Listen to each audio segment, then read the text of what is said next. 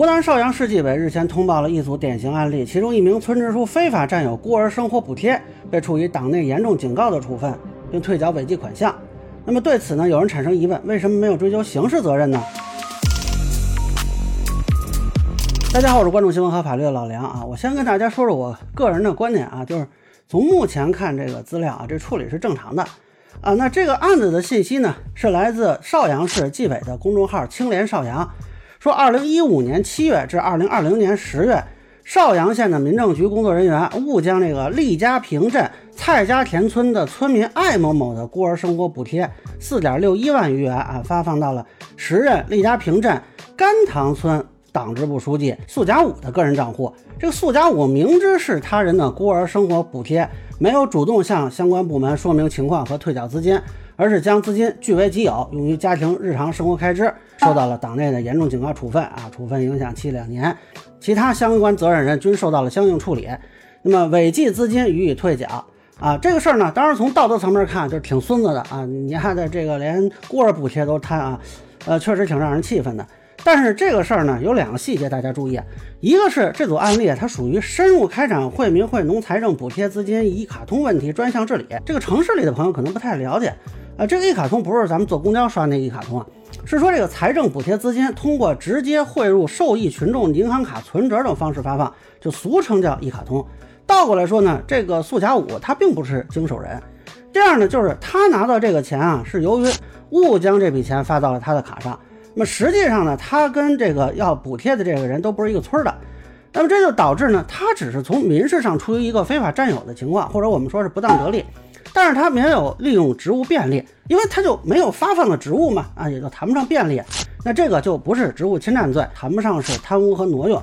啊，其实对于这个案子呢，还有一个人肯定是有责任的，就是这个具体经手人员啊，这个不知道怎么回事，他就给人打错了啊，一直打到他的账上。那么这个通报里其实也提到了，说有相应的人员被处理。那么就回到这个苏甲武这边啊，如果说当时这笔钱错打给了一个普通村民，可能也就是让他把钱退回来的事儿啊。但是因为这个苏家武是村支书，而且他是明知这属于别人的补贴款项，他完全可以在第一次收到打款的时候就向财政局报告的。那如果这样做呢，什么事儿都没有。结果他不吭声，一直收钱收了啊，这五年吧。啊，目前给他的是一个党纪处分和违纪的资金退缴，这个处理其实是比较常见的。大家如果看有一些其他地方啊通报的这个一卡通问题的典型案例。也有很多就是处于党纪处分，当然有的是严重警告啊，也有的是开除党籍。这个呃不同的情况呢，可能跟他具体的这个情节不同有关啊，也还可能跟他比如说有没有什么主动交代呀、揭发检举之类的从轻情节有关啊，所以也不好一概而论。总之，目前这个处理呢是在正常范围内的啊，我没有看出有什么问题。那其实呢，同样是非法占有孤儿补贴，二零一八年有一个村支书朱某。他是虚构了两个孤儿去骗补贴，他这个就是很显然利用了职务便利嘛，而且他主观恶性要高一些，虚构事实嘛，那就是被追究刑事责任了。